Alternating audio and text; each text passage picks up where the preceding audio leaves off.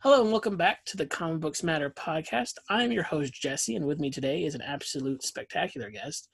They write for GameSpot, edit on sites like uh, Into the Spine, Fi- Fanbyte, Bloody Disgusting, Dicebreaker, VG247, Unwinnable, and they founded and are the editor in chief of Uppercut.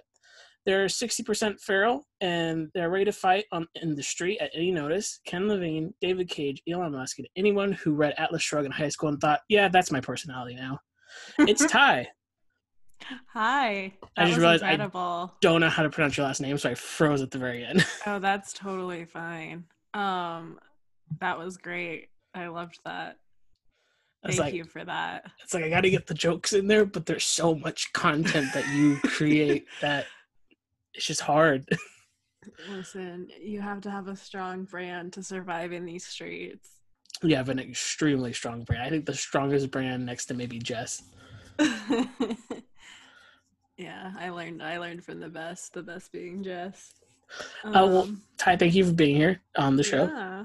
Thank you Um, for having me. Yeah, I'm I'm excited because out of everybody at Uppercut, you're the only person who's never talked to me about comic books. so when I Mm. thought- is that true? Yeah, because even when I when I first talked to Monty before I even met all of you guys, um, even Monty was like we were talking about comics. Like the first thing I did was send Monty comics. Huh. So yeah, I, feel like everybody. I've never talked to you about comics because I used to. I had like a very big comics period in my life.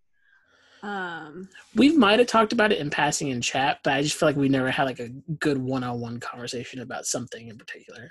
Yeah, that makes sense.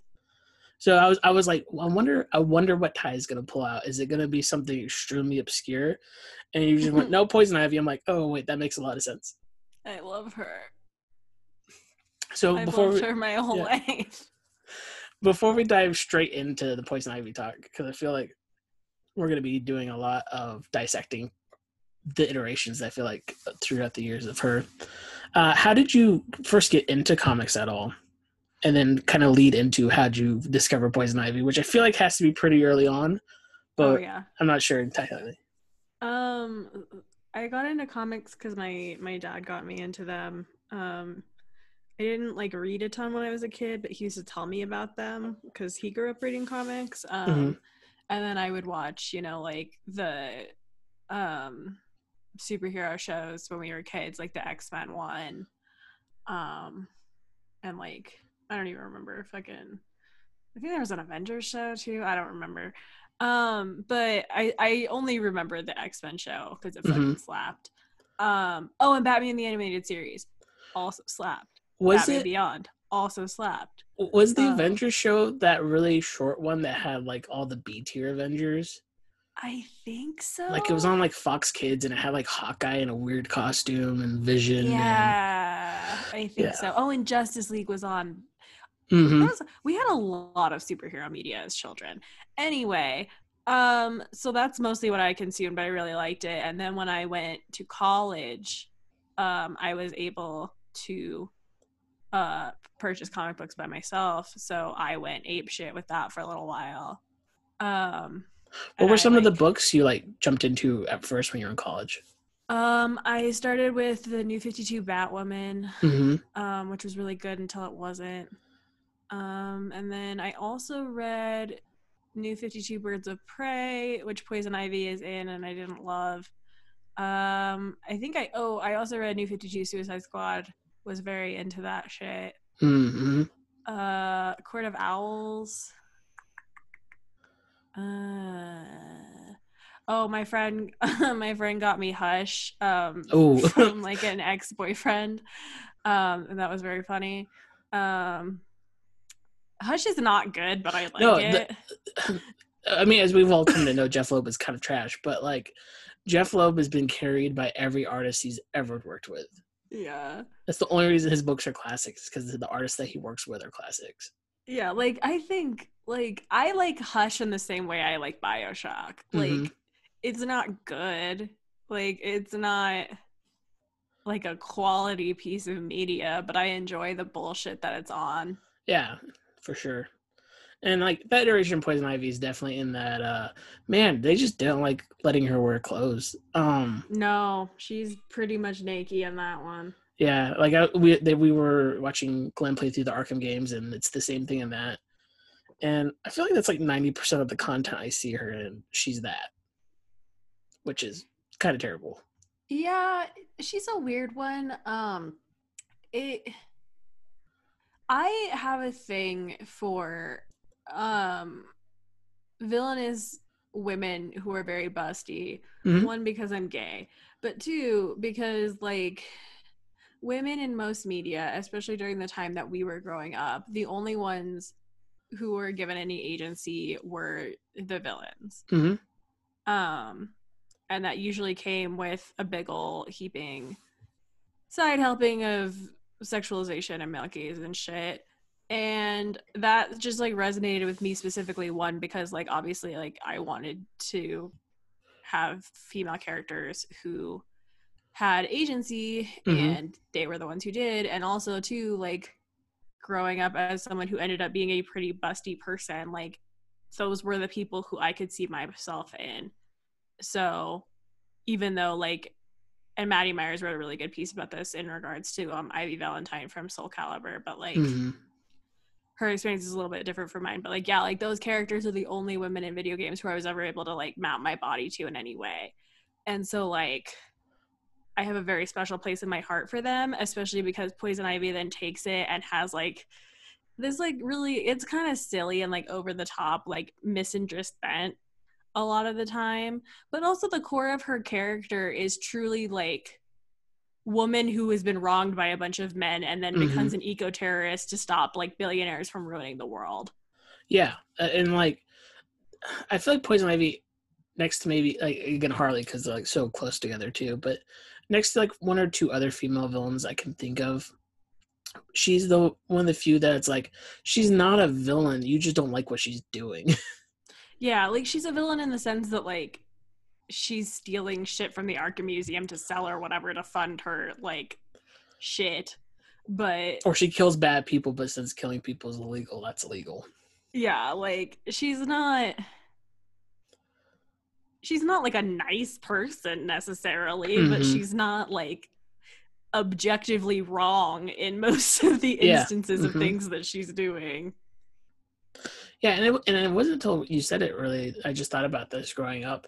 It was always the the villainesses that harnessed the sexual nature of their character design that were displayed to me as a kid and all the love interests all the heroes or just the protagonists were very uh, mundane skinny petite women and maybe that's why i also like bad guys because i just don't like that type of women uh, just because like it just it, my brain's just not there. But that's how every villainess was portrayed growing up. Yeah there's there's like a whole thing to like alongside queer coding like there's a whole thing of like whose bodies get determined to be what and to like what value or like harm they have for Mhm. society um and we see that a lot particularly with the media that we grew up with i feel like because we had Yeah. that weird mixture of the 90s into the early aughts. And like the leftovers Uh. of the 80s where they're just trying to sell you things co- constantly. Yeah it was just our childhoods were fucking mess dude. But yeah so and all that and i do like i i've always really enjoyed batman for the villains. I've always just found them to be the most interesting um especially the different ways that they've been like redone over the years um but ivy is like truly one of the only ones who's just like like she's not like like poison ivy is a bad guy in the same way that like republican white people are saying like black lives matters protesters are bad people you Mhm. know Mhm. like and that's obviously not a one-to-one but like it's very much like she's doing it nine times out of ten for like ecological reasons. And she's usually going after like ceos of companies that are polluting and doing damage and shit. So like man i'm not really mad at her ever. And they're the ones usually spewing the message that she's the bad guy.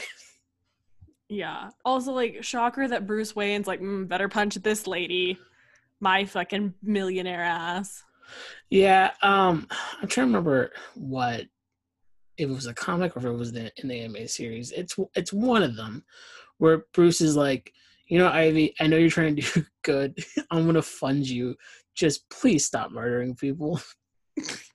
I feel like he does that with Mister Freeze a lot too. He's like, "I'll, Honestly, I'll give you the money." If he just, Just did stop. that more though, then so many problems would Yeah. be solved in Gotham. That was literally what my whole Batman week piece was about. Um, he can like, he can fund a theater scene for Clayface. like, dude, literally just also like.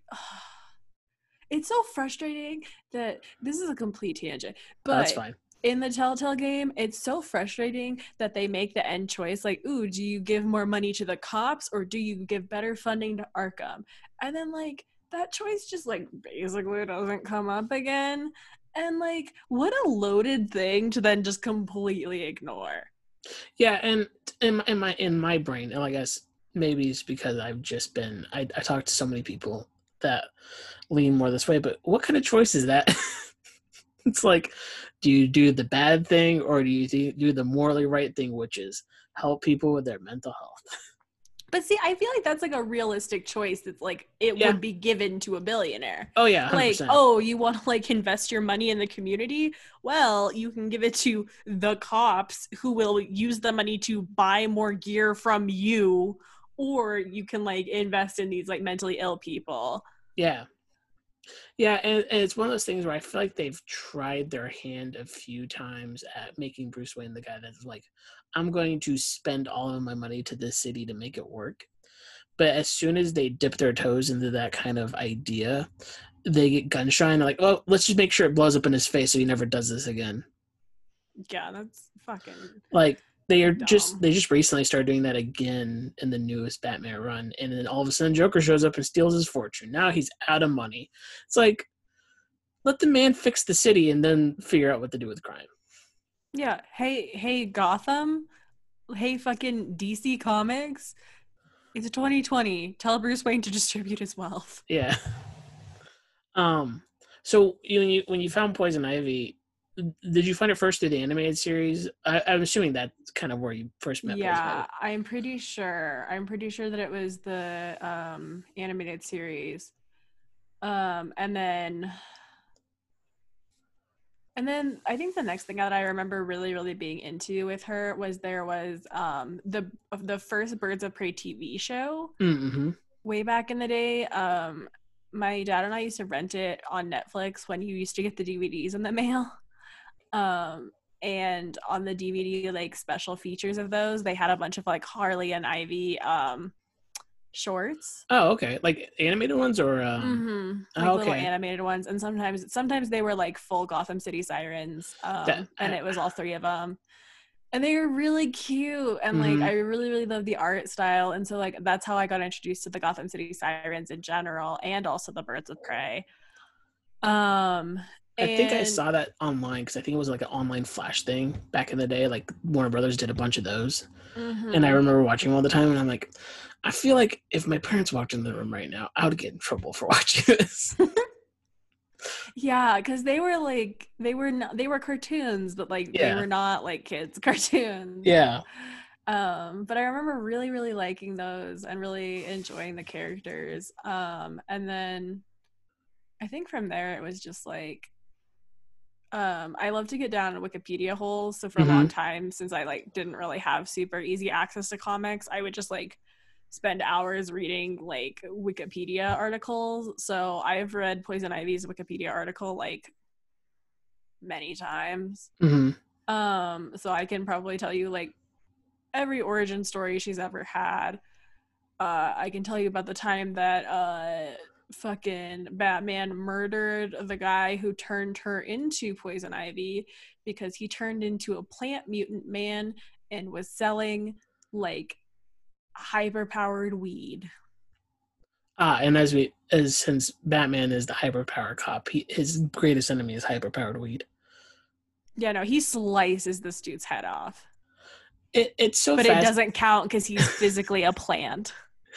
Yeah, there's a lot of there's a lot of loopholes in Batman. Though. Shout out to the Floronic Man. What a wild character. I feel like with every origin with Poison Ivy, at least the ones I know of for sure, like the animated ones, the live action ones, and the comic ones, they always kind of like the the the abuse that she suffers from the people around her and, and mostly men they just sidestep it real fast. They never spend any time to really dwell on any of it. They kind of treat Poison Ivy like um like a softer version of like a character from a revenge flick. hmm Um just in that like most of her stories entail her being turned into what she is by a man who she's like working with or in a relationship with. Um and that's the other thing too is she's a fucking scientist. She's like a Mhm. doctor. Um she's like a PhD in botany and shit. Like she's smart as fuck. Um and these dudes like end up fucking her over in a lot of her origin stories. Um and then from that instead of kind of detailing like it she really does have like a, a soft core horror um revenge flick arc um with those a lot of the time where it is just kind of focusing on her like hunting them down. And and i feel like the pulpy nature of her character like is the shines brightest at batman and robin because i mean that movie as a whole is just a lot of pulp um oh, like i love that movie but i hate Mhm. that that's the only like on screen mhm. like movie representation of poison ivy and it's very much like I'm this. I, it, it, it's Princess Diaries bad guy edition. Like, like I am this nerd who no one really cares about. Oh, my my friend or my partner is being evil and selling drugs to the highest bidder, which that scene does not age well. It and for a lot of reasons. Um, and then she gets murdered, and then she comes back and then murders him, and then it's the whole idea is like I'm gonna make the whole world plants. it's not great but but I, I feel like it like boils down how most writers kind of approach um, maybe not modern day poison ivy but like classic poison ivy that movie boils down the pure essence of it which is she's she's just somebody in a pulp novel that you read in the 50s but she has plant powers Yeah, well, and I mean, I think that's true to a degree too, because like she was directly based on Bette Davis. mm, hmm Um, like her char- her original character design and everything was like directly based on Bette Davis. Um, so she kind of was intended to be that, I think. Um, which is interesting, and I don't remember when she was created. Um, I don't remember what her first appearance is. Um, I want to say she was relatively early, but also there's so many fucking iterations of Batman. I genuinely couldn't say. Yeah. hmm And I feel like the modern iterations, except for, I guess, kind of what happened in Heroes in Crisis, but like the more modern stuff has given her a chance to breathe and expand. Uh, the only other thing I, I think about when it comes to like her limitations as a character, or at least how people treat her limitations as a character, is whenever she's paired up with Harley in a lot of ways, it feels like Mm. she's just there to be um what's the word for, I'm trying to feel like, like the right phrase for it. Kind of like a lightning rod in the same way for like like the Joker is for Harley, but a, a Mm. po- more positive one. So like she bounces off of Ivy and Ivy's there to listen to her and it's like psychoanalyze her Yeah. but it doesn't really give any time for her, their relationship to dive any further. No, I a lot of that. I I agree a hundred percent. Um, the amount of fan fiction I have read about just this. There's so many fanfic writers out there who are like, "What if you just actually let them develop?" Yeah, I haven't watched the Uh, Harley Quinn show, so I don't know how that goes. I have heard good things, but I also Yeah. haven't watched it yet. All the clips I see Oh. is the same kind of dynamic, so I'm not sure. Yeah, I'm not sure either. Um, but I I still I think I like the idea of Mhm. Harley and Ivy more than I do like any actual representation of it I've seen. Other Yeah. than I do really love the Harley and Ivy um graphic novel. The more recent one, Um where like it's like it's like Ivy comes back kind of as a clone of herself. no, it's like I think it's the it's the first one. The one where they like go to the uh Amazon. Okay, um it's just really cute it's like a weird slice of life thing because yeah like um i don't remember why but um they like just pick up and move to the Amazon because Mhm. Ivy's basically like fuck Gotham and just like goes to the Amazon to like help with like reforestation and shit there. Um and there's more to it than that because it is like a whole like trade link thing, but that's like the inciting incident and there's like a whole section where like Harley is just super miserable and like hates it there and is like covered in bugs and shit. And they're just like really cute together. And I'm like, see, this is this is good. Why are there not more like cuz like that's the thing, right? I was thinking about this too even um we recorded our PAX panel um with uh the kind of NYC guys about the Pokemon spin-offs. hmm Um and I promise this is related. We were talking about how like with Pokemon spin-offs like what we like about them and like what we want to see from them and what helps them keep the magic of Pokemon. And I was kind of saying like, you know, I don't actually think I've seen like the spin-off that I would want because like I do kind of want to see the more slice of life stuff. Yeah. And like the Harley and Ivy graphic novel is that. And I wish that more of like the superhero universe stuff had that Yeah. just because like it's nice like they're it just shows that they're people and like sometimes yeah like why would you stay Yeah, I mean that's kind of a lot of the arguments too for the Marvel side of things is there's a lot more person like not personality, but uh it's personality, but not the sense of like what people like who they are, but more like I feel like they're people versus DC where they always a lot of writers describe DC as just, they're just gods and you have to deal with them being gods all the time. Which jesse you can't look me in the eye and say captain boomerang doesn't have a personality Oh, I'm not saying I'm not saying he doesn't have a personality. I'm just saying like it, it's one of those things where like you can connect easier as a person to the Marvel characters than a lot of the DC characters. And when they eventually get vulnerable in that way by any writer who picks them up, they have one or two reactions. They either get, "Oh man, this is great," or two, "Come on, guys, why are you ruining our favorite characters?" Which is like, please stop that. Your characters aren't ruined; they're always there. There's other versions. Um, and I know with the newest Harley and Ivy comic, I haven't read it because I can't. I can't buy everything. I try to. Um, I know it's basically point. Ivy has passes away. She gets murdered technically by another person, and but she had like a clone, like a plant clone, ready to go if something like that happened. And so it's like Ivy trying. Uh, it's, it's like Harley trying to find her Ivy within this Ivy. I don't know if that's the entire series. that, But that- sounds wild Yeah, that I feel like that's how it was pitched to me, and I just didn't have the money at the time to read it because I was reading the series where she dies in.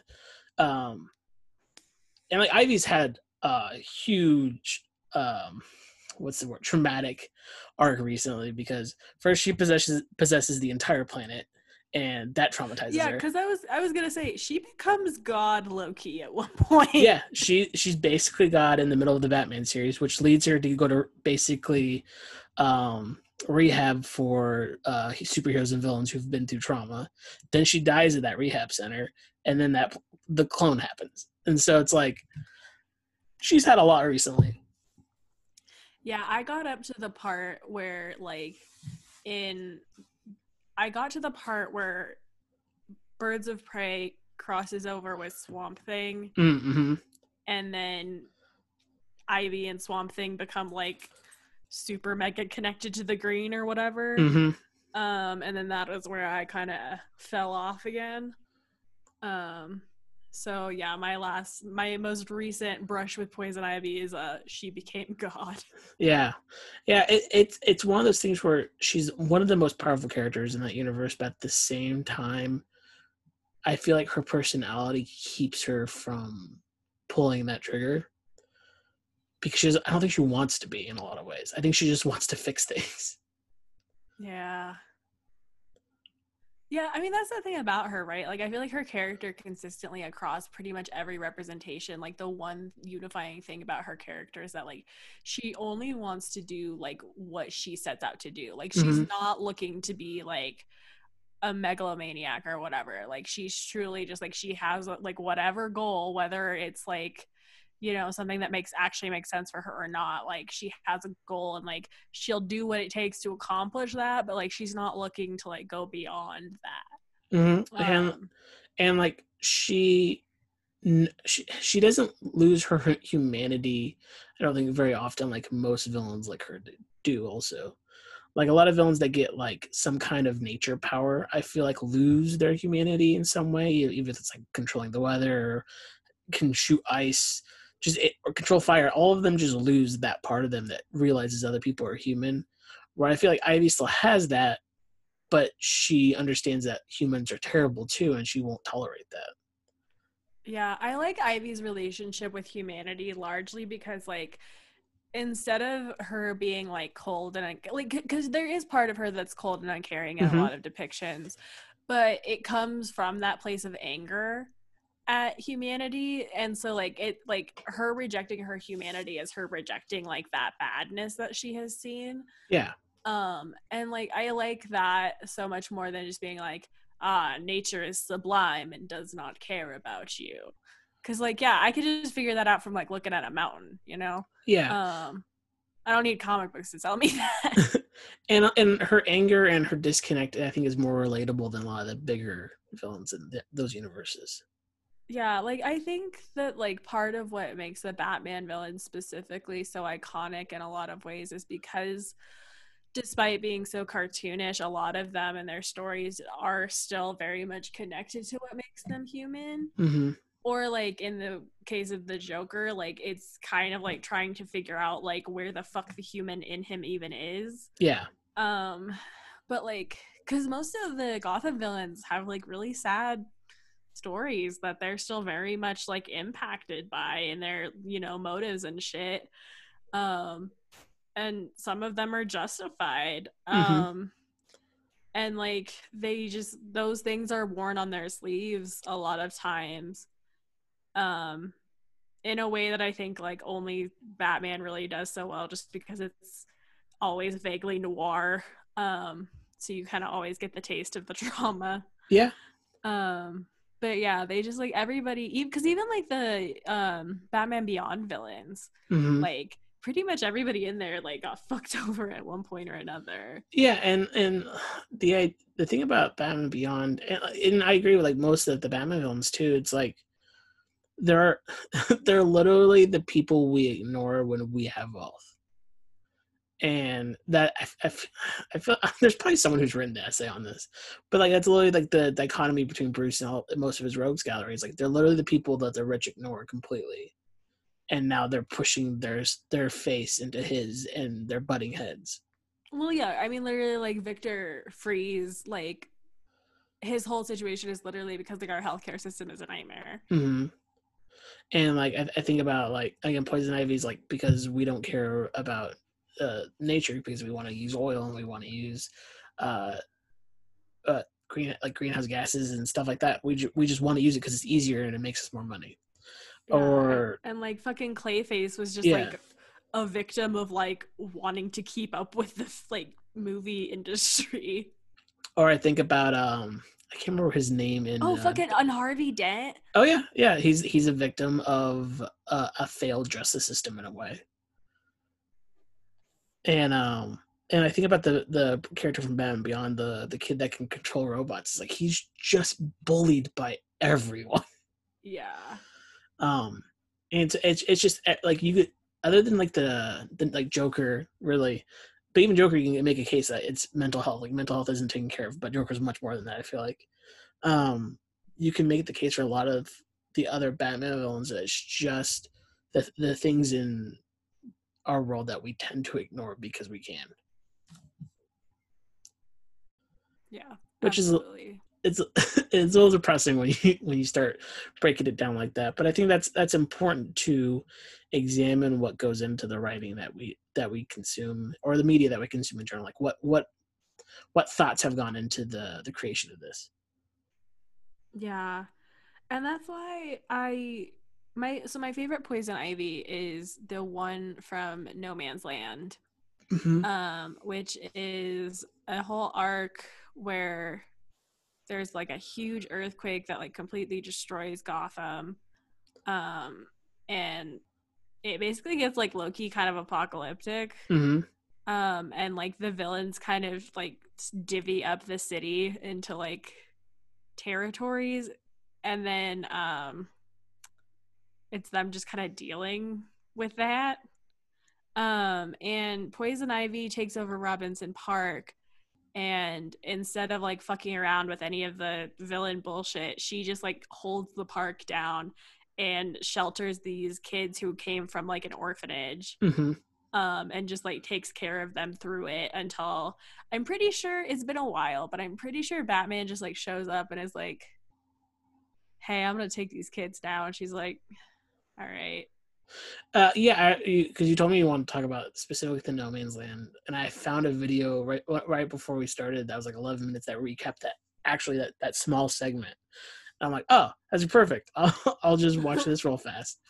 And it- it's weird because again, it drives back into like Ivy being used by men no matter what, because there's a whole subplot of Clayface coming in and basically taking roost and abusing her her um what's the word her her hope that someone will work with her Hmm. to the point where basically Batman shows up and she's like captured by Clayface and he's basically forcing her to make fruit so he could make money in Gotham. yeah And it's like, come on. And then like, but then she manipulates Batman to getting her out because she says, "Oh, I have the thing you want," and then turns out she broke the thing he wanted a long time ago, but she knew that this is the only way to get out. So it, it really shows that dual side of that we were talking about with Poison Ivy, where like everybody men just treat her poorly to the point that she retaliates, and then she's always the bad guy because of that. Yeah. And I just like I like that because that that arc just feels like very true to her and like the parts of her character that are like bad and or sad, like Mhm. what you were just talking about with like Clayface and just like the way that men treat her, but also like she goes out of her way to like look out for these kids Yeah, and it like it just proves like she does care about things she's Yeah. not someone who's just doing this for like you know the sick thrill or whatever like she has morals and principles and when like these kids need somewhere safe to be in this like hellscape she is the one who takes them in and protects them and is like ready to take on anybody to keep them safe Yeah, and like currently in the the I guess Elseworlds comic of DCeased, like the only haven in the planet is her garden, and she lets whoever wants in in as long as they play by the rules. Like she's not holding. It doesn't matter if you're good or bad. You're one of the few people alive. You can come into the garden and just protect the garden. mm-hmm.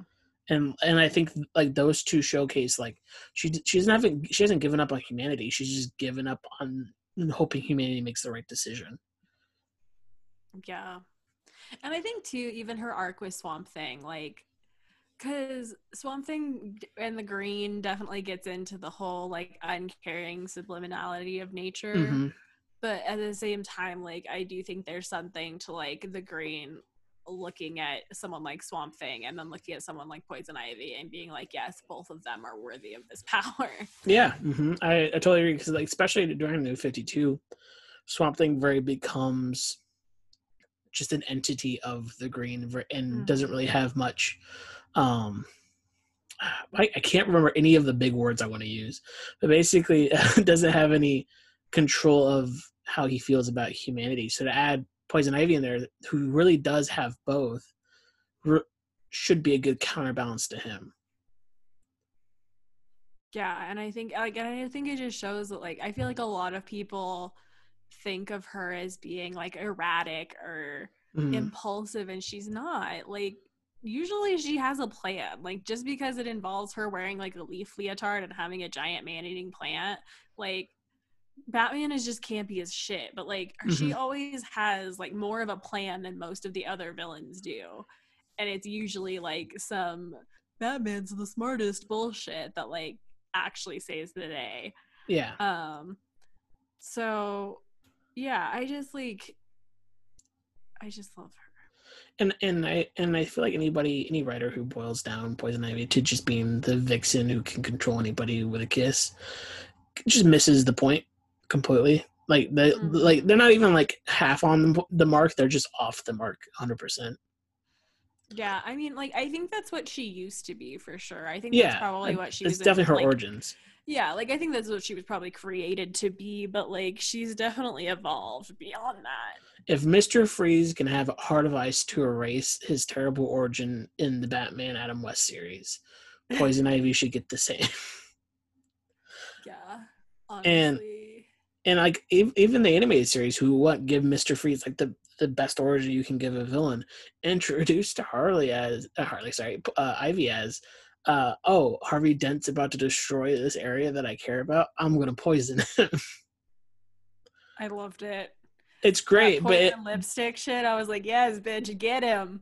it's it's really great but i feel like it also just didn't give her and not to later seasons of that show it didn't give her any any real real um grasp on like um more than just the base baseline of Yeah, her I feel like I feel like her intro, and I don't know if this is a real thing or just like something I'm projecting, but it kind of felt like her introduction to the animated series, like she was not meant to be a character who was going to come back. Mm-hmm.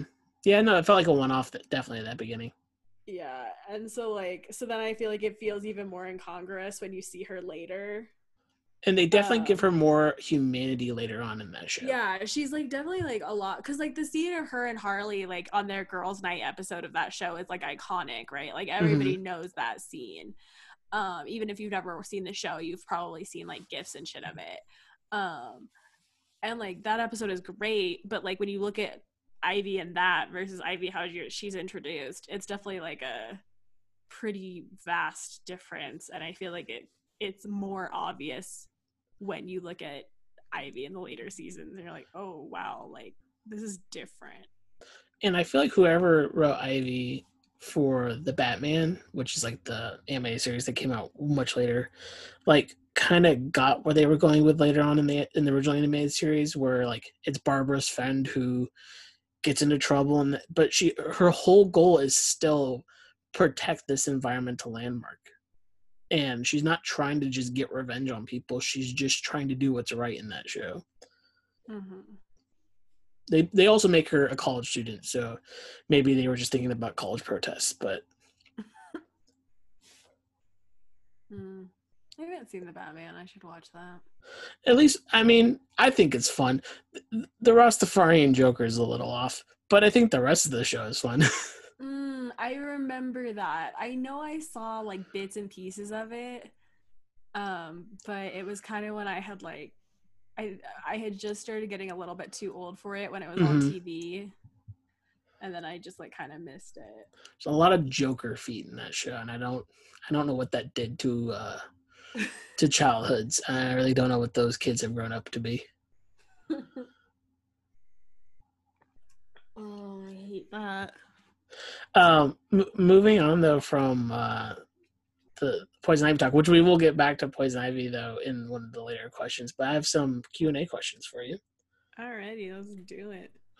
Glenn, who uh, is amazing, uh, came to me with the best question. I feel like for you, Okay. if you can hand one comic book IP over to a developer, which developer would it be? Which IP would it be? And when, what type of game would you force them to make?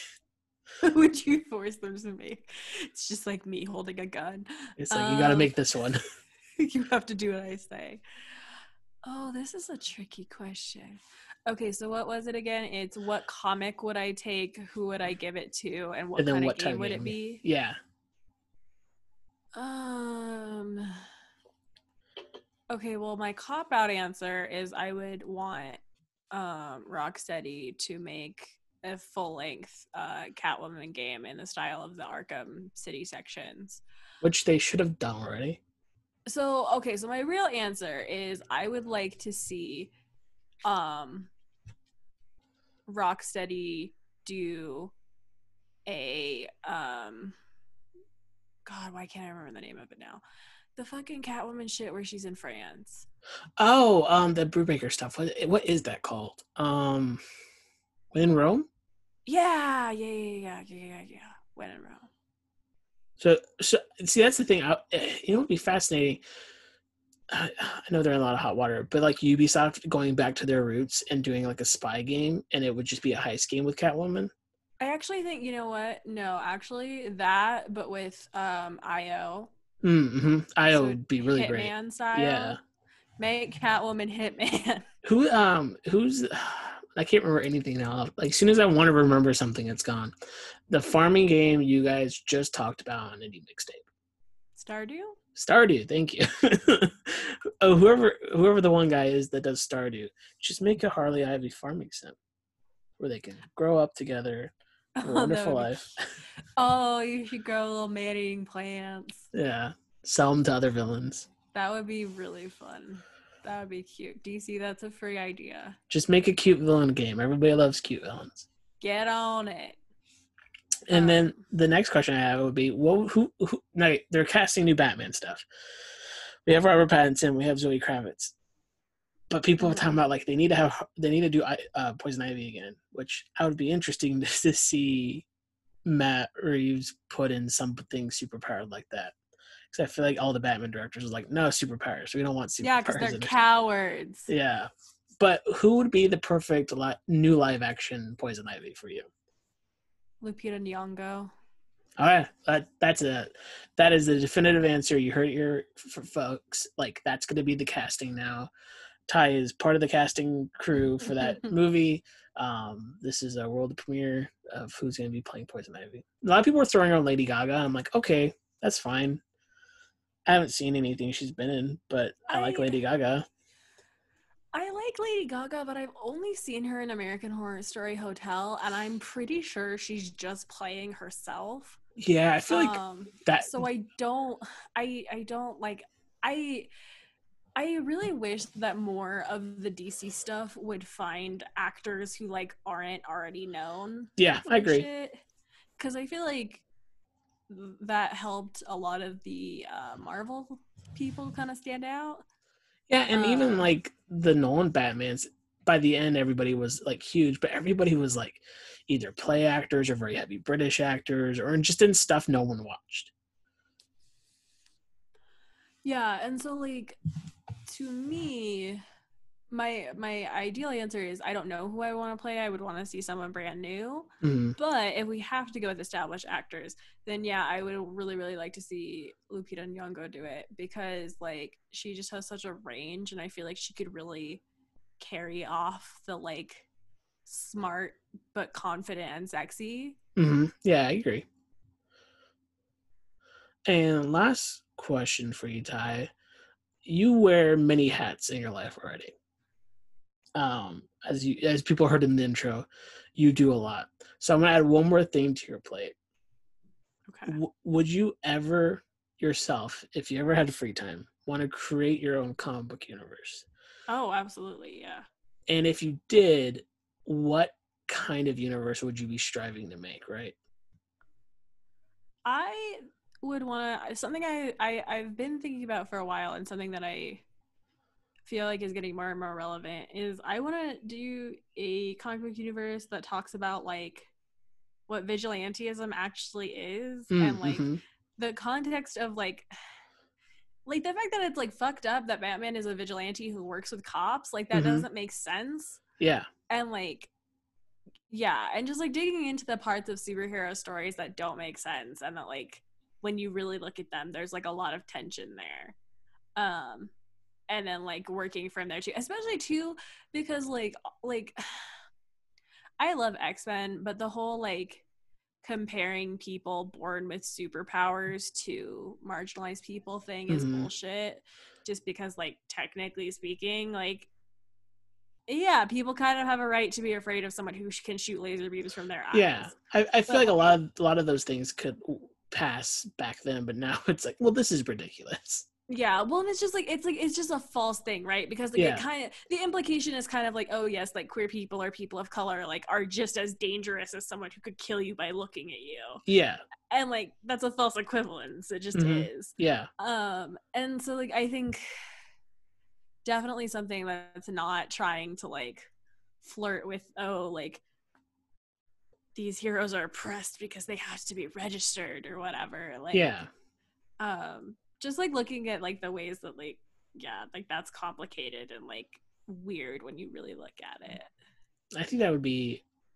I, I know people have tried it, but I feel like you and whoever you would pick to help you make those books would really understand the the gravity of how r- realistic the world really is. Because I see so many people's hot takes uh, on the internet because that's just my life, I guess. And so many people I feel like miss the mark with like the small, the small effort other people put to show like, oh yeah, we're on your side. And like, oh cool, they're on our side. And we're like, no, no, they're just saying one thing right now for you. Yeah. and I feel like a lot of that's that falls deaf onto comic books because a lot of the writers are older and are kind of in that generation where it's a lot of uh false positives in a lot of ways. Mhm. Well, Ty, thank you for being on the show. This was um this went in many different directions and it's one of my favorite things about the show is to see when we pick one character or one story and how we kind of go off into existential tangents. Yeah, this was really, really fun. Thank you for having me. Where can people find you and everything you do? Uh, you can find me on Twitter at TUI underscore G and you can also find me over at Uppercut, which is at uppercutcrit.com and at uppercutcrit on Twitter. And you can follow this podcast on Twitter at Comics Matter Pod, Facebook, because some people uh, still use Facebook at facebook.com slash comics matter. Uh, you can email me at comicsmatter at gmail.com. Our Patreon is currently on pause until I figure out what I want to do with that. Um, if you have a question for a guest, have a story about how comics changed your life that you want read on the air, or want to be a guest, connect me with someone who wants to be a guest, you can reach me on all of those platforms. Uh, the logo for the show is done by my friend Steven. The song is Join a Restaurant by David Tzedzetzi, and I uh, found it on freemusicarchive.com. Uh, please rate and review the show wherever you listen to it. That'd be great. Uh, I always forget to ask for that, so I don't have any. And uh, share it with a friend if you feel like it. Uh, and remember, everybody, uh, be good to each other, and Black Lives Matter.